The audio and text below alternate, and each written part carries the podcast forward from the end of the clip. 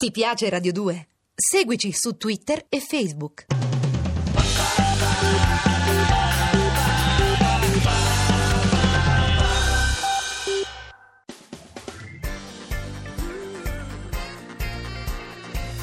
Radio 2 è davvero imbarazzata nel presentare Così parlò Zap Mangusta, storia della filosofia liofilizzata in pillole per uso strettamente personale.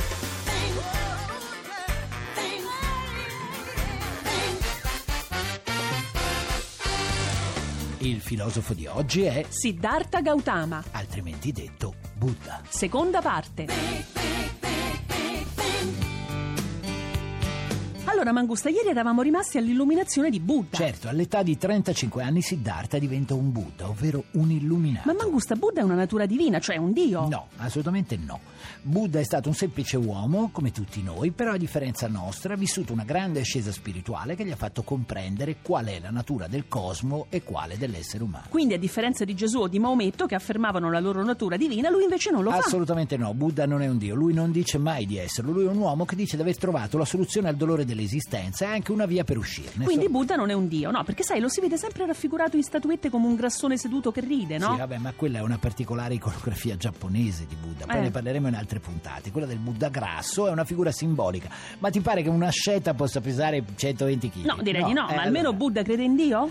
Non si sa, lui non ne ha mai parlato Eh. e sembra quasi non interessargli questa questione. Accidenti, però, com'è complicato capire il mondo che ci Eh, circonda. ma però, quello è il suo eh. bello, è il suo bello, dobbiamo farlo noi molto di quel lavoro. Lo vedi tu come bisogna fare e disfare continuamente, malamente, con amore, battere e levare. Stasera guardo questa strada e non lo so dove mi tocca andare. Lo vedi, siamo come cani, senza collare. Quindi, se ho ben capito, Buddha non è un dio, ma è un uomo come tutti che però ha raggiunto Sì, l'illuminazione. hai ma poi che fa? Dopo aver raggiunto la beatitudine, chiamiamola così, non sa se insegnare a tutti la propria esperienza oppure, oppure vivere da illuminato senza che nessuno lo sappia. Insomma, il eh. dilemma era se fare l'eremita. Oppure diventare un maestro per insegnare a tutti quanti gli altri l'illuminazione. Eh sì, e cosa decide? Fortunatamente per l'umanità, diciamo, vincendo i timori iniziali che pure aveva, si decide a diffondere la sua dottrina. Ah, e come? Scrive dei bestseller? Ma no, la stampa non esisteva ancora. Cosa fa? Rende pubblica la sua dottrina nel cosiddetto sermone di Benares. E che dice in questo sermone? Parla delle quattro nobili verità. Ah, e quali sarebbero queste verità? Le quattro nobili verità sono la sintesi perfetta del pensiero del Buddha. Ah, va bene, qual è la prima? È che la vita è dolore. Andiamo bene. La seconda è che la volontà di esistere è dolore. Ancora. La terza è che la volontà di esistere può però essere soppressa. Ah, meno male. E l'ultima? La quarta verità Sì? è che esiste un cammino che può liberare definitivamente l'uomo dal Oh, dolore. questa mi sembra la più utile. Ecco, adesso sono davvero curiosa di sapere qual è questa via, anche se mi sembra di cominciare a capirci qualcosa Ah, che è un visto? po' triste, eh?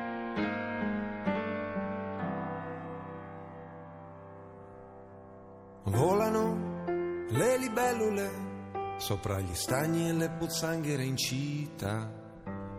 Sembra che se ne freghino della ricchezza che ora viene dopo va.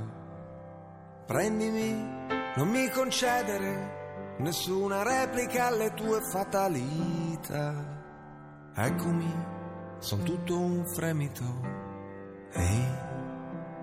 Oh, ecco perché c'entrava Schopenhauer. Eh certo, eh. certo, perché Schopenhauer aveva parlato, te lo ricordi, di Sì. voluntas e noluntas, no? La volontà, la nolontà, aveva detto Mm. che l'essenza di tutto ciò che esiste è proprio la nostra volontà di esistere, ma è in fondo proprio questa volontà che origina tutti i nostri problemi. E perché? Perché quando vogliamo una cosa, ma proprio quando la vogliamo, la desideriamo, il desiderio ci fa sentire la mancanza di tutte le cose che non abbiamo. E quindi è una forma di dolore. Esatto, Certo, proprio- è di un pessimismo mica indifferente, eh. Beh, però, così come Schopenhauer parla della noluntas, Sì. e cioè che l'uomo deve allenarsi a non volere. A non volere nulla. Assolutamente nulla, non volere nemmeno esistere. Ecco, in modo analogo, ti dicevo, Buddha parla del non attaccamento. Non attaccamento. Sì, se ci fai caso, quanto più dipendiamo dalle cose, quanto più vi rimaniamo attaccati, tanto più finisce che soffriamo. Dimmelo a me, avevo visto un monolocale vicino ad Sì, Anzio. vabbè, perché in questo mondo in cui tutto è mutevole, tutto cambia rapidamente, attaccarsi alle cose significa sperimentare sempre il dolore di perdere. e infatti lo hanno affittato, lo vedi? Ecco, ragion per cui dice il Buddha, Sì? guarda il tuo monolocale, eh, che dobbiamo imparare a lasciare andare le cose, dobbiamo imparare anche a lasciare andare le persone per la loro strada,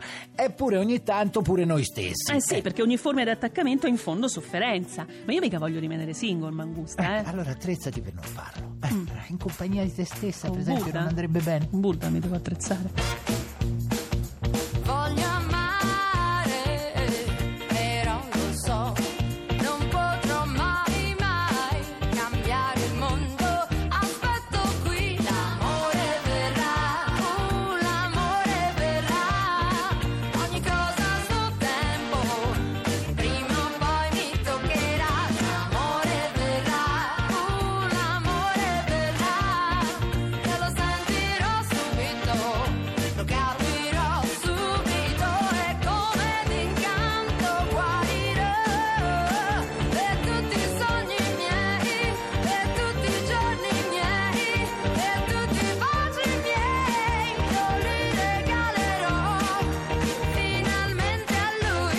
Sai che pensavo? Guarda, io ci provo, però a volte è difficile Ma dai, capirlo, Mangusta, sì. dai. E che oggi da noi accade esattamente l'opposto. Eh, certo, hai ragione. Oggi, Oggi ci insegnano a dipendere dalle cose che possiamo avere, no? Mm, perché cresciamo con l'idea che la nostra personalità Sì. sia una specie di accessorio di tutte le cose che possediamo. È vero. Ecco, crediamo che noi siamo il lavoro che facciamo, che noi siamo la macchina, la casa che abbiamo. È per questo che ci impegniamo anche alle mutande pur di prenderla. Sì, però far dipendere ciò che siamo dalle cose, Mm. come sappiamo, produce un po' di ansie, di disagi, di paure, probabilmente anche il grande male del nostro tempo. Sarebbe? Beh, eh, insomma, ci produce spesso quel senso di vuoto, quella insoddisfazione perenne Di che cui abbiamo. tutti gli ologi parlano, Ah, cioè sì. psicologi, sociologi, antropologi, che poi non ho mai capito in che accidenti consista. Guarda, il mondo occidentale sta cominciando a sperimentare molte delle inconsistenze delle sue strutture, anche Mm. la pochezza delle sue convinzioni e questo si riflette nella psicologia dei suoi abitanti. Ecco, direbbero così. Ecco cos'è quel senso di insoddisfazione sempre diffuso. E giù nevrosi, patologie, E tristezze, solo gli psicanalisti ne traggono vantaggio. Si potrebbe eh? quasi dire che l'espansione verso l'esterno, l'attenzione per ciò che bisogna possedere per essere apprezzati, beh, lascia dentro di noi una interiorità ancora tutta da coltivare. Giusto, anche se io direi proprio abbandonata. Sì, eh. e questo genera inadeguatezza e anche smarrimento. Sarebbe come possedere un- una casa, però senza pareti. E che sarebbe di questa casa? Sarebbe alla mercé dei topi d'appartamento, delle intemperie, inadeguata, non trovi? È così no? che abbiamo ridotto noi stessi, ma prima o poi ricominceranno i lavori di ristrutturazione, vero Mangusta? Sì. Eh, a quanto pare è necessario più prima che poi. Eh, direi proprio. eh. È come perdere un secondo al giro e non capire se il problema sia che gli altri sono fenomeni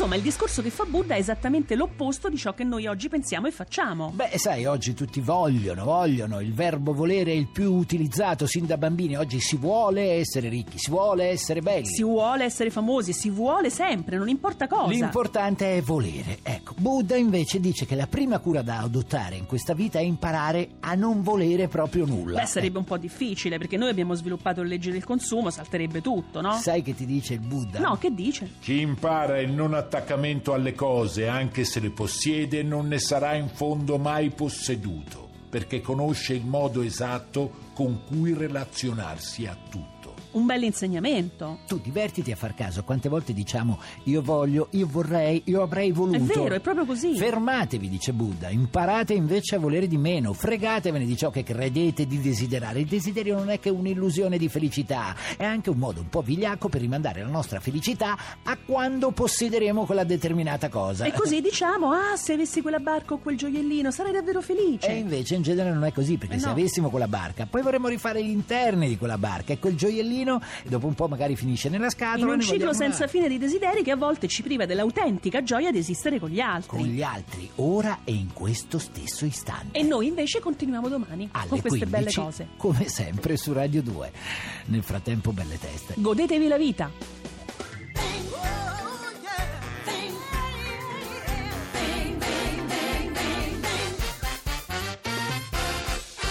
Se volete scriverci qualcosa, fate volteggiare i vostri polpastrelli su zapmangusta.it. Se invece volete scaricare il podcast o entrare nel blog, zapmangusta.rai.it. Ti piace Radio 2? Seguici su Twitter e Facebook.